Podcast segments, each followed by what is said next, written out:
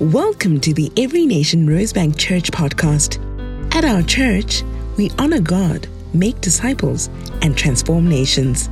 For more information about our church, visit everynationrosebank.org and don't forget to subscribe.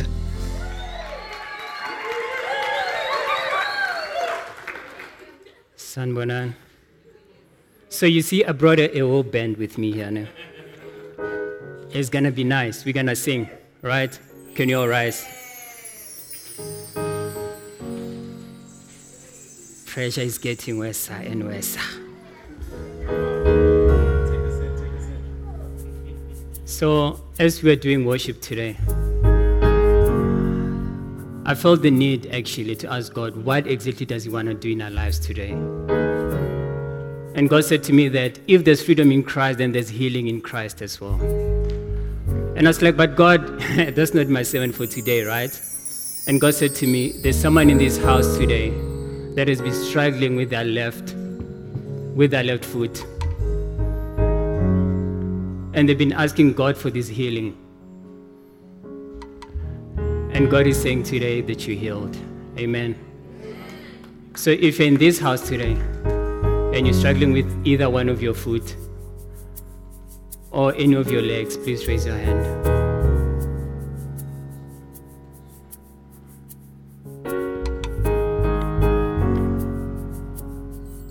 Please raise your hand. Impilo ngeyakho hliziyo yam ngeyakho uhambo ngolwakho konke konke ngokwakho impilo yam hliziyo yam ngeyakho uhambo lwam ngolwakho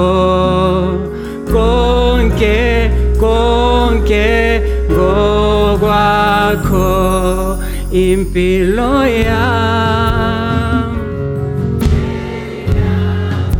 hliziyo yam hliziyo yam uhambo lwami. Uhambo lwam konke konke konke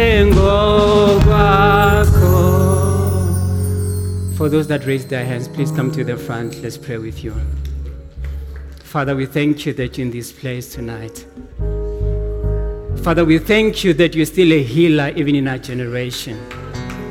Father, we thank you that you are a healer even in our generation. Lord, here are your people. Your word says that in you we are healed. For you died on the cross so that we may be healed, O God. So, Father God, here are your people saying we are tired of this sickness. Father God, here are your people saying we are ready to be healed by you. Father God, you're in this place tonight. And we know, Father God, that when you are here, there is healing. For there's healing in the name of Jesus. Lord, we thank you for this healing. Ngeyakho, ngeyakho, hliziyo yam, hliziyo yam ngeyakho, uhambo lwami. Father God, we thank you. Konke, konke, konke, konke. Father God, we thank you for this healing. Father God, we are your people. And there's liberty and there's freedom in you, oh God. Father God, we thank you that there's healing in this house tonight. Father God, we thank you for each person that has raised their hand to say, Lord, we're ready to be healed by you. We receive this healing, Father God, in the name of Jesus. We receive this healing from you, Father God, in the name of Jesus. For there is power in the name. For the blood that was shed on Calvary for us each and every one of them, oh God. Father God, we thank you. We thank you, we thank you, we thank you. In Jesus' mighty name we pray. Amen. Amen. Thank you, Jesus.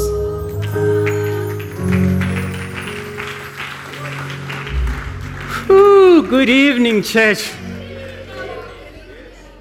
God is good, amen. So there's one thing that I've realized that the only touch of craze in this service is me being here tonight. I'm joking. so this is our last Sunday of the last Sunday of the series, the Galatians. Guess who's closing me? God is good. Amen. And the last service for the year, for this service, for the five o'clock service. It's said because I'm going to miss every one of you. Okay, those that I know. If I don't then we're going to get to know each other today. Then I'll probably miss you. Yeah? Amen. So, last Sunday, Pastor Larek was preaching and was talking about sons and slaves. And I feel like there was a great opening for tonight's message. Because there's no way that you'd be able to receive what is of the sons if you're a slave. And what I really liked about that message is that if you're given a contract, it doesn't matter how hard you work, you're going to be paid according to the contract. But if you are a son, it doesn't matter how hard you don't work, you just have to grow up and be mature. And the inheritance is yours. So, this for me says that I do not have to do it with my own strength, because my own strength is actually limiting me to exactly what the enemy wants me to receive. Amen. Amen. Did I greet you guys? Yes. Okay. Don't want to be rude, you know. So, when you're a son, you understand that everything in your father's house belongs to you. If you're a slave, you know that everything in the master's house is for the sons. Therefore, you need to work hard so that the sons will actually get the inheritance from your labor. Otherwise, you get fired. So I don't want us to be a people that would stand and say, I'll work as hard as I can with my own strength, because then you're disqualifying yourself from what God wants to do in your life. Amen. So we're going to read Galatians 5, verse 1 to 6. Um, so these are anchor scripture. We're going to read together because this is our last Sunday together. So let's have fun. Yeah? I'm going to say one, two, and I'm joking. So we're going to do it like we're doing the offering declaration. Yeah? Awesome. For freedom, Christ has set us free. Stand firm, therefore, and do not submit again to the yoke of slavery. Listen, I, Paul, tell you this. If you are counting on circumcision to make you right with God, then Christ cannot help you. I'll say it again. If you are trying to find favor with God by being circumcised, you must obey all the regulations in the whole law of Moses. For if you are trying to make yourself right with God by keeping the law, you have been. Cut.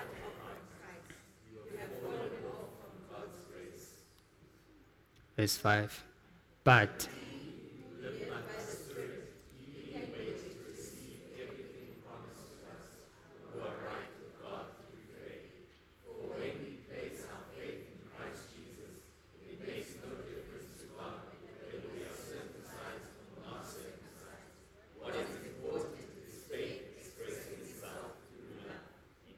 Amen.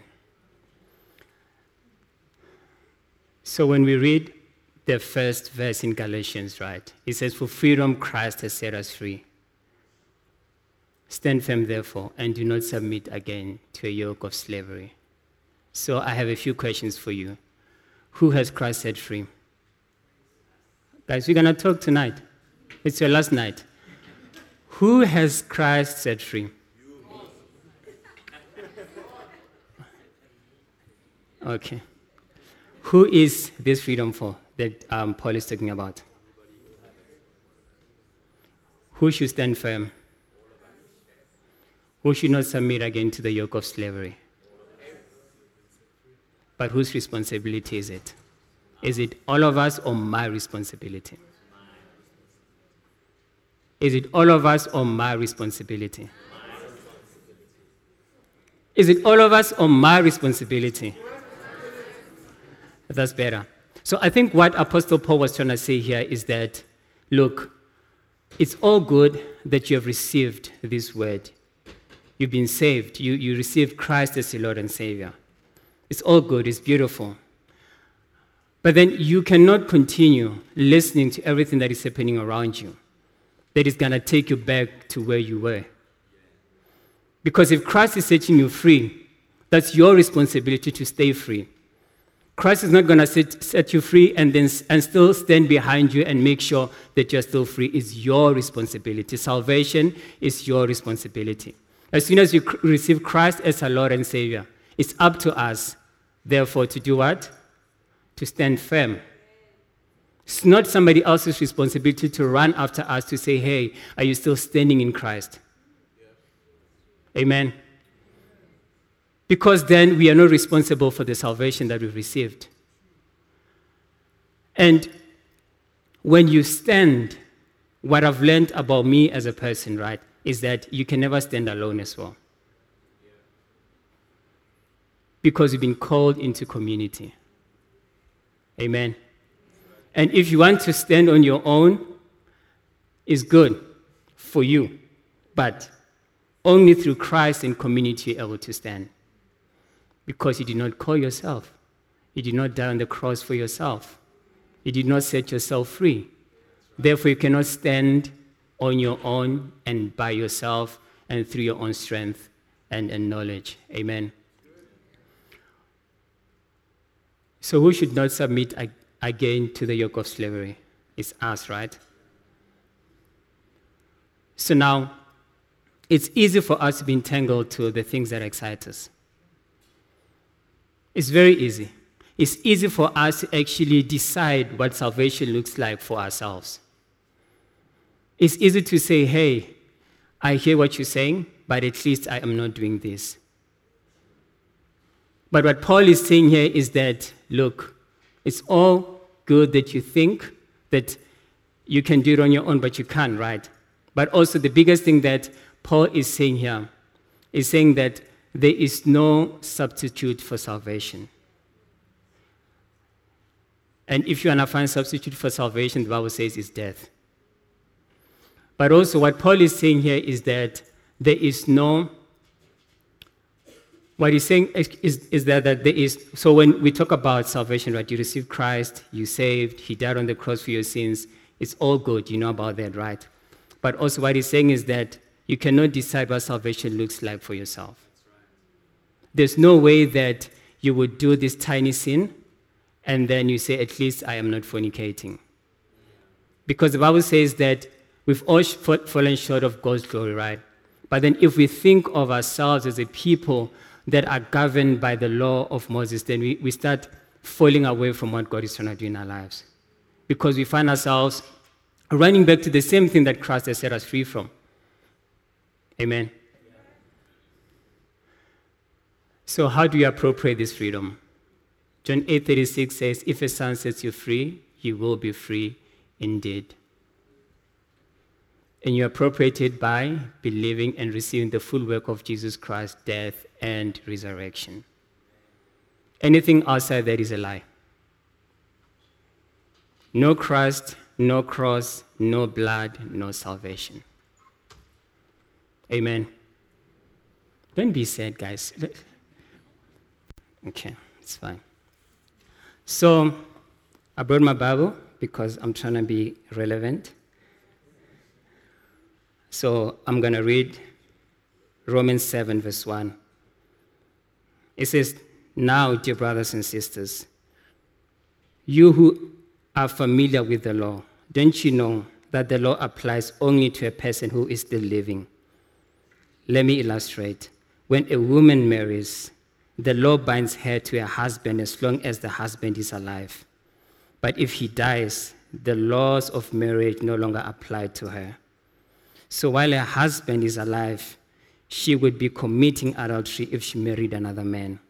But if her husband dies, she is free from the law and does not commit adultery when she remarries.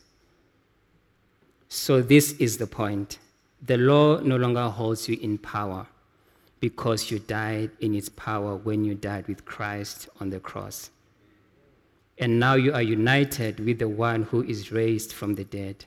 As a result, you can produce good fruit, that is, good deeds for God. When we are controlled by our old nature, sinful desires were at work within us, and the law arose these evil desires and produced evil deeds, resulting in death. But now we have been released from the law, for we died with Christ and we are no longer captive to its power. Now we can really serve God, not in an old way by obeying the letter of the law, but in the new way by the Spirit. So, what Paul was saying here to the church in Rome, and he was actually saying that everything that you know, everything that, they, that you have, and every understanding that you have of the law is actually keeping you captive.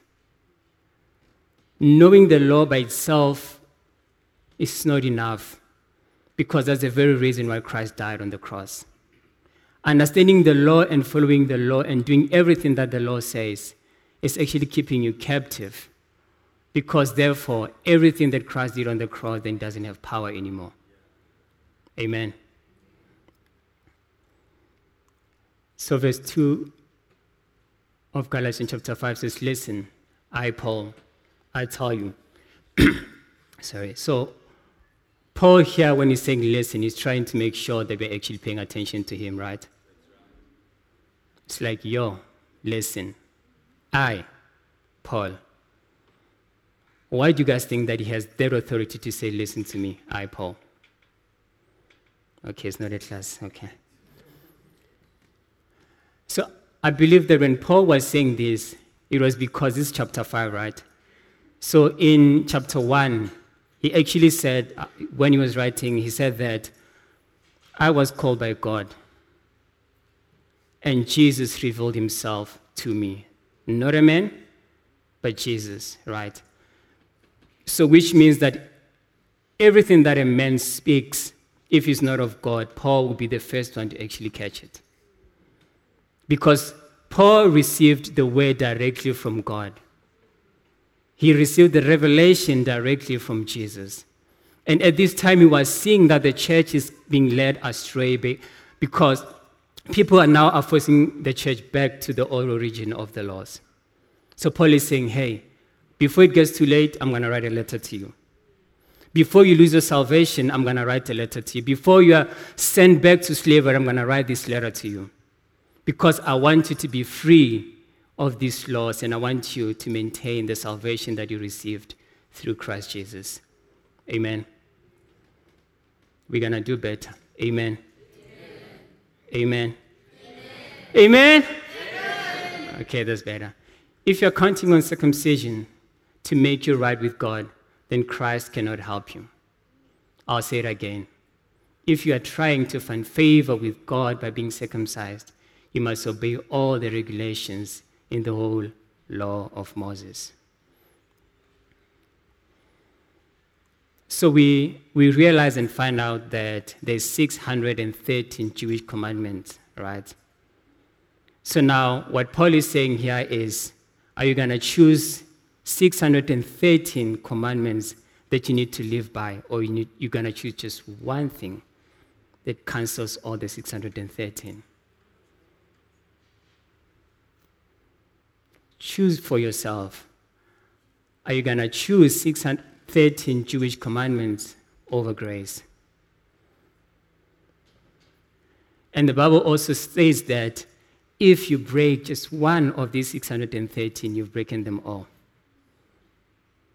So, therefore, are you able to keep all the 613? I think also what Paul was trying to say here is that God has not called us so that we have the ability to brag before people. Because when you're able to, to do all the 613, then you can stand proud of yourself and say, hey, God, I'm the best thing ever. I can do it on my own. So now Paul is saying 613 over 1. Choose. Let's try again. What do you choose as a church tonight? If it was money, what were you going to choose? Grace.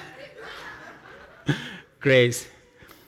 Also, what Paul is saying here is that we need to recognize our ways of thinking. Because there's a lot of things that have broken us as a people. There's churches that have broken us as a people because everyone was taking us out of grace into the Jewish commandments again. A lot of us, we are broken by people that are saying you cannot dress like that in church, you cannot speak like that in church, you cannot be friends with those kind of people, you cannot do this, you cannot do that. But Jesus died for all of those things. So now we need to think for ourselves are we going to do what Jesus has done on the cross for us and just choose one thing, which is grace, or are we going to listen to everyone around us and be broken? Are we going to contaminate the gospel and feel like the gospel is too heavy for us because we have to do all these laws? As Lorco say, are we going to feel like we, I'm born again? Let me leave it. Let me leave it. And we need to repent of our old ways. Amen. Amen. So, whatever thinking that we had before we came to Christ, we need to subject it under the authority of the word. Whatever thinking that we have allowed and adopted throughout, the gospel, throughout our church life, we need to subject it under the authority of the word. Whatever mentor, disciple, leader has told you that is not in line with the word of God, you need to subject it under the authority of the word. Because salvation is our responsibility. And therefore, all we do and everything around us, we need to subject it to the authority of the word. Amen. So, verse 4 says, For if you are trying to make yourself right with God by keeping the law, you have been cut off from Christ. You have fallen off from God's grace. So, what, what Paul is saying here is that if you still want to continue being a slave, it's fine, continue therefore. But just know that there's no inheritance for you in the kingdom. If you're not continue with the law and doing what excites you, if you're not continue living in sin, if you're not continue living outside the covenant of grace, just know that all you're doing is being a slave to the master and your master will lead you to sin sin leads to death. Amen. So I pray that none of us would actually allow ourselves to move further away from God's grace.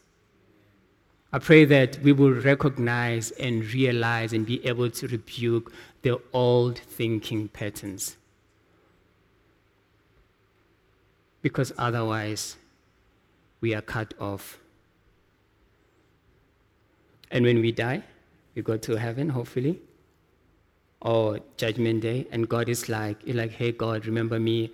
I was serving well, I was worshiping, I was preaching, I was doing all these kind of things, and God is going to say, I don't know you. Because the law cut you off from Christ. You can have a good resume that you're going to present to God, and God will look at it and be like, You did well for yourself, but not for the kingdom and not for a relationship. Because God hasn't called us to be a perfect people, God hasn't called us to be a people that are able to brag about certain things, but God has called us so that we can be in relationship with Him. And what I've seen uh, with this as well is that if you pay too much attention to the Lord and grace, then even the gifts and callings in your life, they are not being fully utilized. Because God right now is going to say, stand up and pray for the second person next to you. And what's going to come to your mind is, what did I do last week? So now the kingdom of God is suffering because you are holding on to the law. And God is saying, hey, let's have a relationship. I want you to be my son. I want to walk this journey with you. I want you to celebrate this life with me. I want you to tell you things that I've never told someone before. But because you've been living this lie that law would permit you, would allow you to be in the presence of God, then you're going to miss all that. And then our Christian life, it's a lie. When you cut off Christ, then you're not a Christian. So, which means that everything that you do inside the church, outside the church, reaching out to people, might be good for the kingdom, but not good for you. Because God will still use you, but you won't have a relationship with the Father. That's why the Bible says that you say, Lord, Lord, but I have prophesied in your name, and people, and God will still say, Yo, thanks for doing that, but I don't know you. Amen. Exactly where with the employer, right? There's too many people that are employed, they have contracts, but the boss doesn't know them. But that doesn't mean that they're not moving the company forward. But only those that have the relationship with Him are able to access things that are due to them. Amen.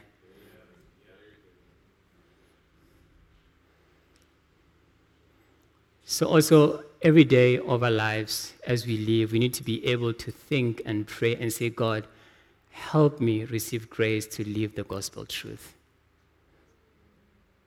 Because it's easy for us to step out of it.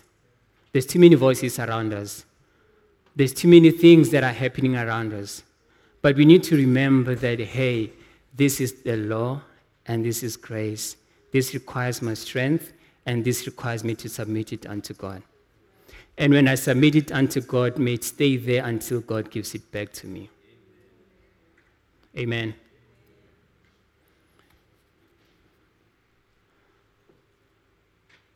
So 5 verse 6 says, For when we place our faith in Christ Jesus, it makes no difference to God whether we are circumcised or not circumcised. What is important is faith expressing itself through love faith expressing itself through love. So, what Paul is saying here is that our relationship with God isn't about anything else but about Christ, Jesus. So, what he's saying again is that look, all you need is faith in Christ Jesus. And with that, everything else around you would move and would change. Amen. If I see you falling asleep, I'm joking. so I'm going to read um, Romans chapter 8, uh, verse 1 to, yeah. It says, Now therefore, there's no condemnation to those who are, Christ, who are in Christ Jesus. For the power of life giving spirit has freed you through Christ Jesus from the power of sin that leads to death. The law of Moses could not save us because of our sinful nature, but God put into effect a different plan to save us. He sent his own son in human body like ours, except that his was not sinful. God destroyed sin's control over us by giving his son as a sacrifice for our sins. He did this so that the requirements of the law would be fully accomplished for us, who no longer follow our sinful nature, but instead follow the Spirit. Those who are dominated by a sinful nature think about sinful things, but those who are controlled by the Holy Spirit think about the things that please the Spirit. If your sinful nature controls your mind, there is death. But if the Holy Spirit controls your mind, there is life and peace. For the sinful nature is always hostile to God. It, ne- it never did obey God's laws, and it will never. That's why those who are still that's why those who are still under the control of their sinful nature can never please God. But you are not controlled by the sin, but you are not controlled by the sinful nature. You are controlled by the Spirit if you have the Spirit of God living in you. So what Paul is saying here, he's saying that only grace can save you. Only the blood of Jesus can save you. It's actually saying, regardless of how much you think you can keep the law, you will never. That's the very same reason why he had, God had to send Jesus to die on the cross for us. Because he realized that regardless of how many laws and regula- regulations are out there, a man cannot do it on his own. Because a man's sinful nature just wants to sin. A man's sinful nature just wants to see how far can I go with this law until I break it. But God was like, hey, listen, I love you so much and I'm going to send my only son to die on the cross for your sins. So, my question for you tonight is what are you going to do to preserve this gift that God has given you? What are you going to do to live in that freedom? What are you going to do to make sure that the freedom that was given to you by Christ keeps you safe and closer to God. Father, we thank you that you're good. We thank you that you're an awesome God. We thank you, Lord, that you died on the cross for our sins. And we thank you that your people love you and they are yours. We pray this in Jesus' mighty name. Amen. We're doing a bit of a tag team tonight. Well done, Neo. That was awesome.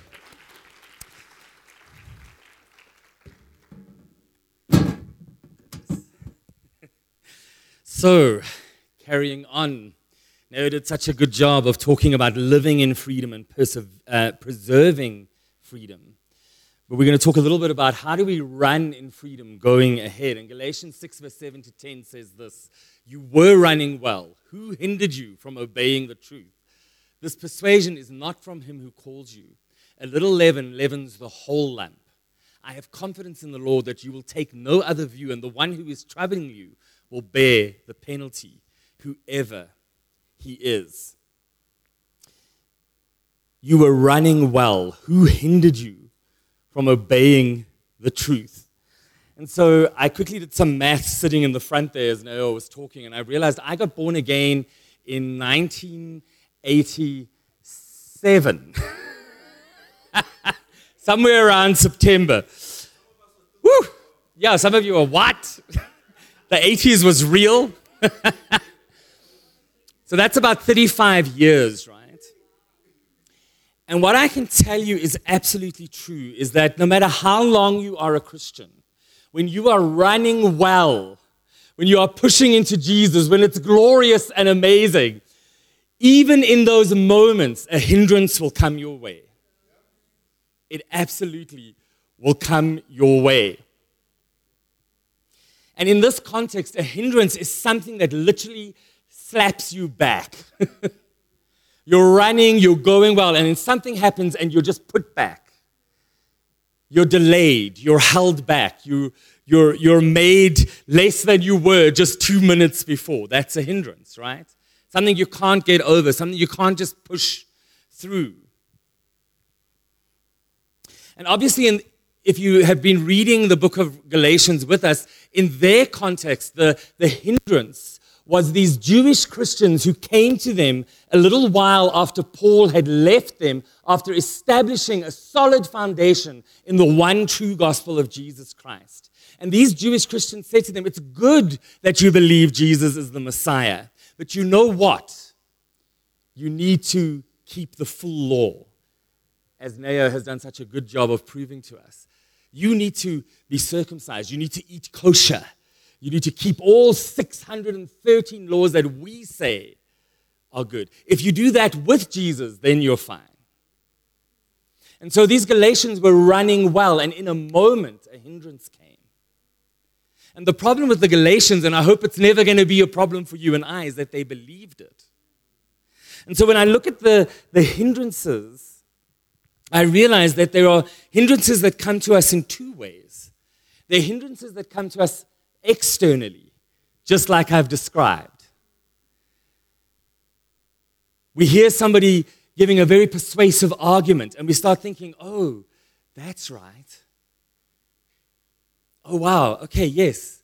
And it's not long, and we're striving to live up to that standard rather than what Jesus has asked us to do, which is hide our lives in Him and to let Him be our salvation.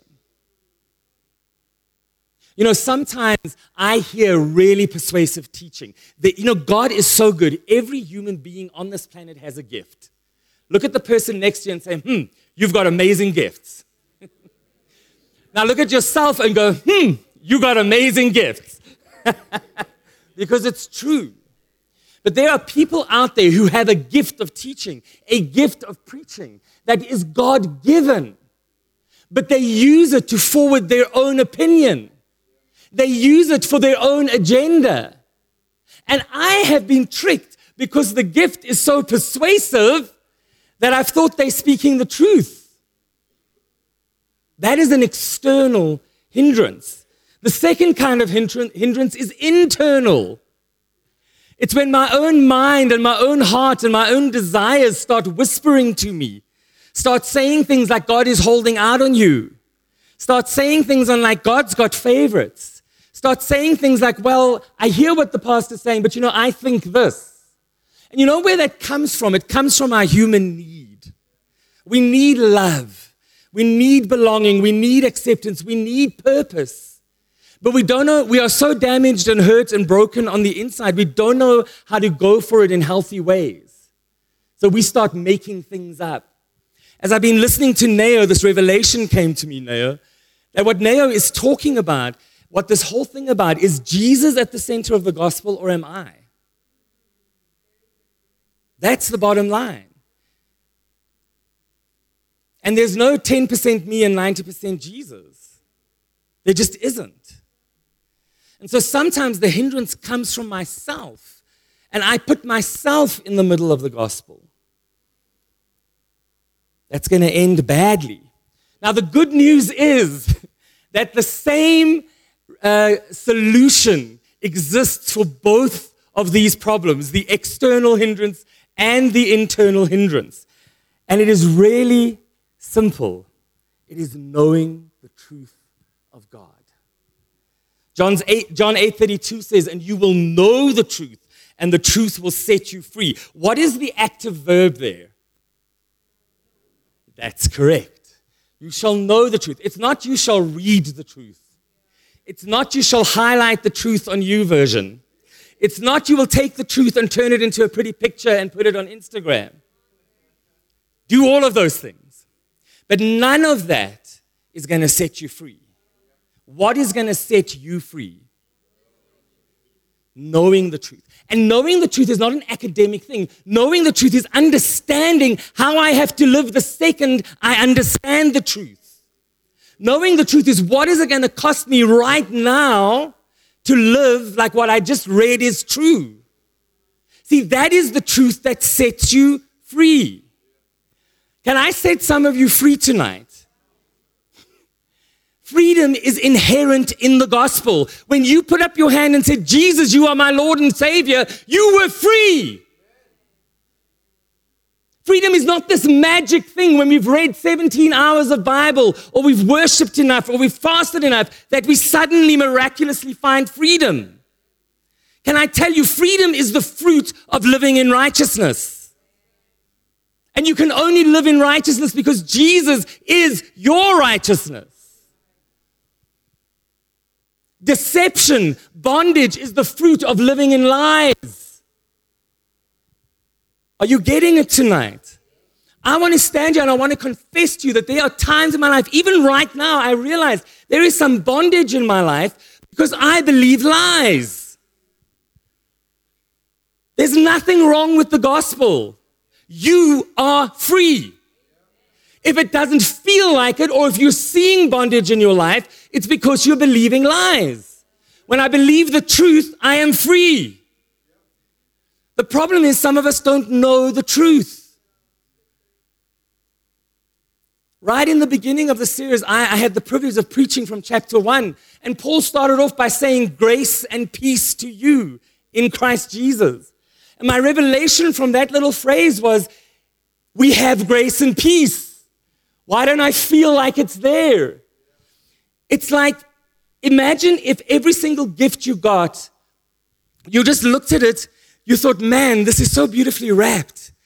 This gift is amazing. And you went and opened a room in your house and you put your gift in that room. And every time people came over for dinner, you showed them your gift room. And 50 years later, there were 2,000 beautifully wrapped gifts in your gift room. And you died without opening one of them. We would think you were stupid. but that is how we are with Jesus. I know that's how I've been with him. The gift is mine. It has my name on it. It is, it is signed and sealed and done, but I won't receive it. And this is what Neo was teaching us. When I put myself at the center of the gospel, I make up a standard that I think I can reach. And then I strive and strive and strive for it because all I want to do is tick the box. Because what Jesus asked me to do is difficult. He asked me to trust Him. Not a little bit, but completely and utterly with every last thing I am. That is hard. It's okay if you're struggling with that, it just means you're human. But we have to make the decision that either He is in the center of the gospel or I am. He will not share the glory. He's not being mean, He's not being rude, He's not offended. But if I step into a place that only He can, can stand in, I push Him out. What I really do is just push myself away. He doesn't go anywhere. I'm the one who's moving. And I can live as a Christian. I can live saved, but in bondage and in fear and in terror and in heartache and in frustration and anger with God all the time. But His goodness is right there in my gift room. His grace and His mercy is available. That's what Paul means when he says, A little leaven leavens the whole lump. Leaven is yeast. And he's making a picture. I actually went and read, like, why is that true? Well, it's true because the second you add the tiniest bit of yeast to bread dough, it begins to feed on the sugars in the bread dough and it releases carbon dioxide. And that's what makes bread rise. Aren't we grateful for that? if all we did was eat flat bread, life would be really boring. But the issue of it is, it doesn't matter how little yeast you put in dough, you cannot get it out. It's an imperfect analogy because, praise God, we can change our minds. we can redirect our hearts. so it's not an eternal thing. Well, until one day when it is, but let's not worry about that right now. But the point is, is that once yeast is added, it, it doesn't matter whether it's just this much, it affects the entire loaf.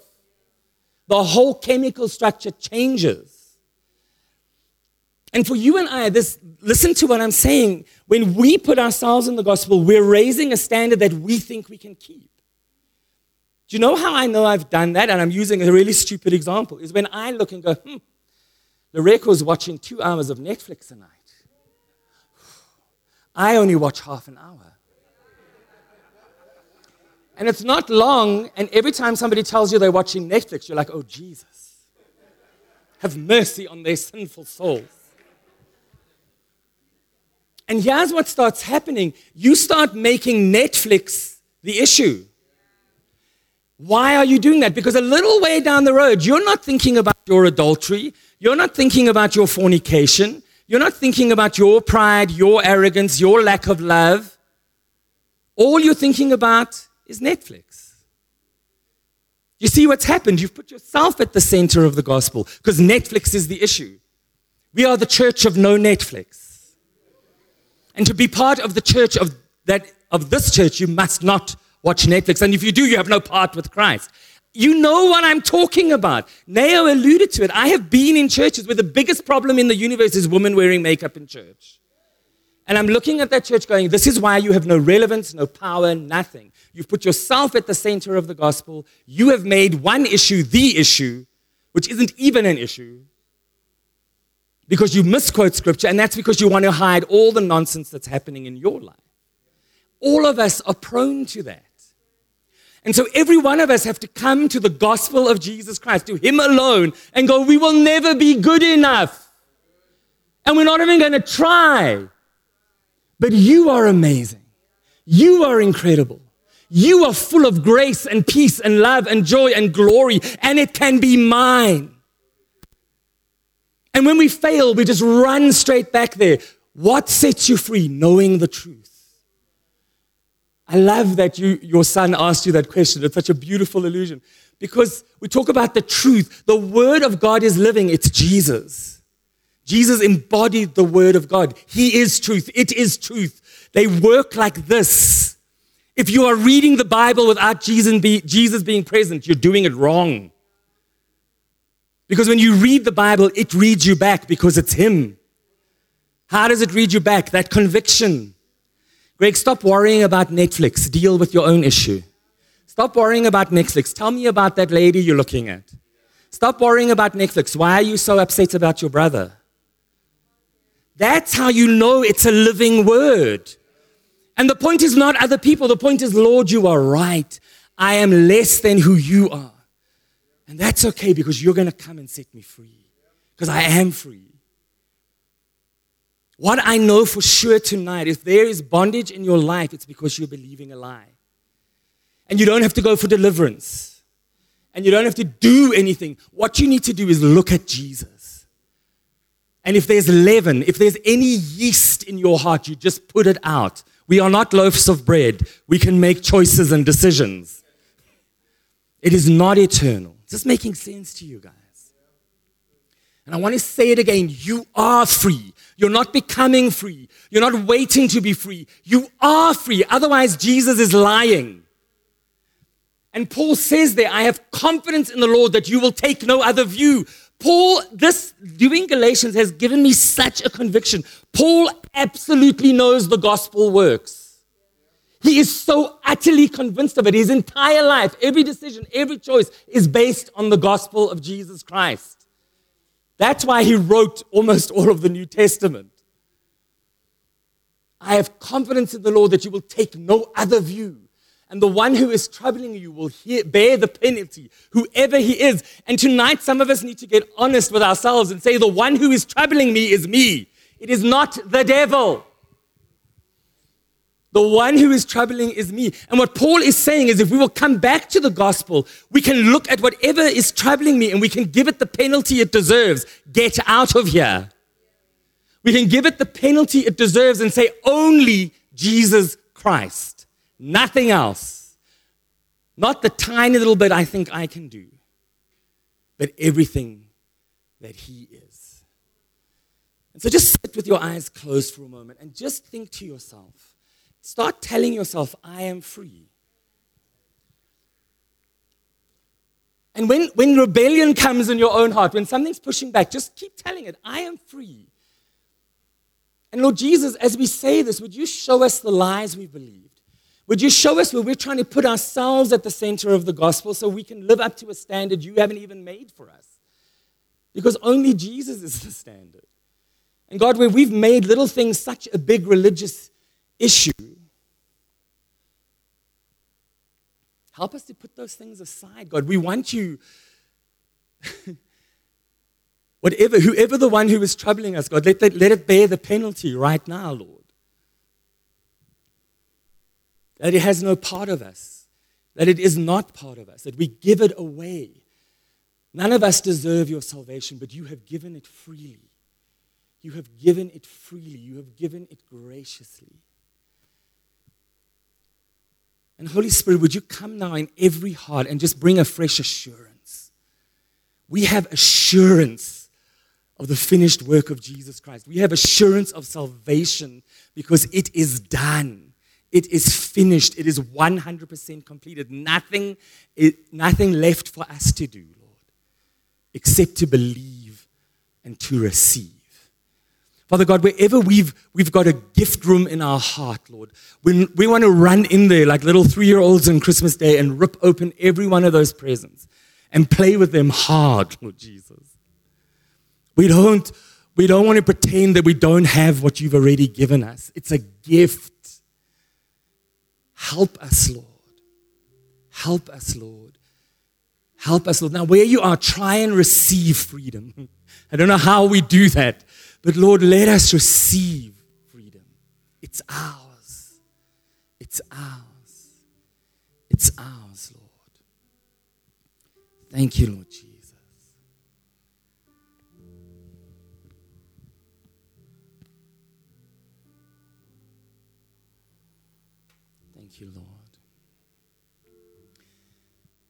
So if you, if you need prayer tonight, the prayer team is going to be up the front, the ministry team and prophetic team are going to be up the front. Don't leave without coming for prayer if you need it. If you need to recommit your life to Jesus, come and do it. If you need to recommit yourself to the gospel of Jesus Christ, just come and do it. You don't actually need somebody to pray for you to do that. You can just come down and do it. And make a choice tonight that you're going to pull yourself out of the gospel and just let it be about Jesus. For all of us, Lord, that's what we want. That's what we want. Thank you, Lord. Thank you, Lord Jesus. Amen. Amen. Let's just give Nahum a hand again for his faithfulness. So good.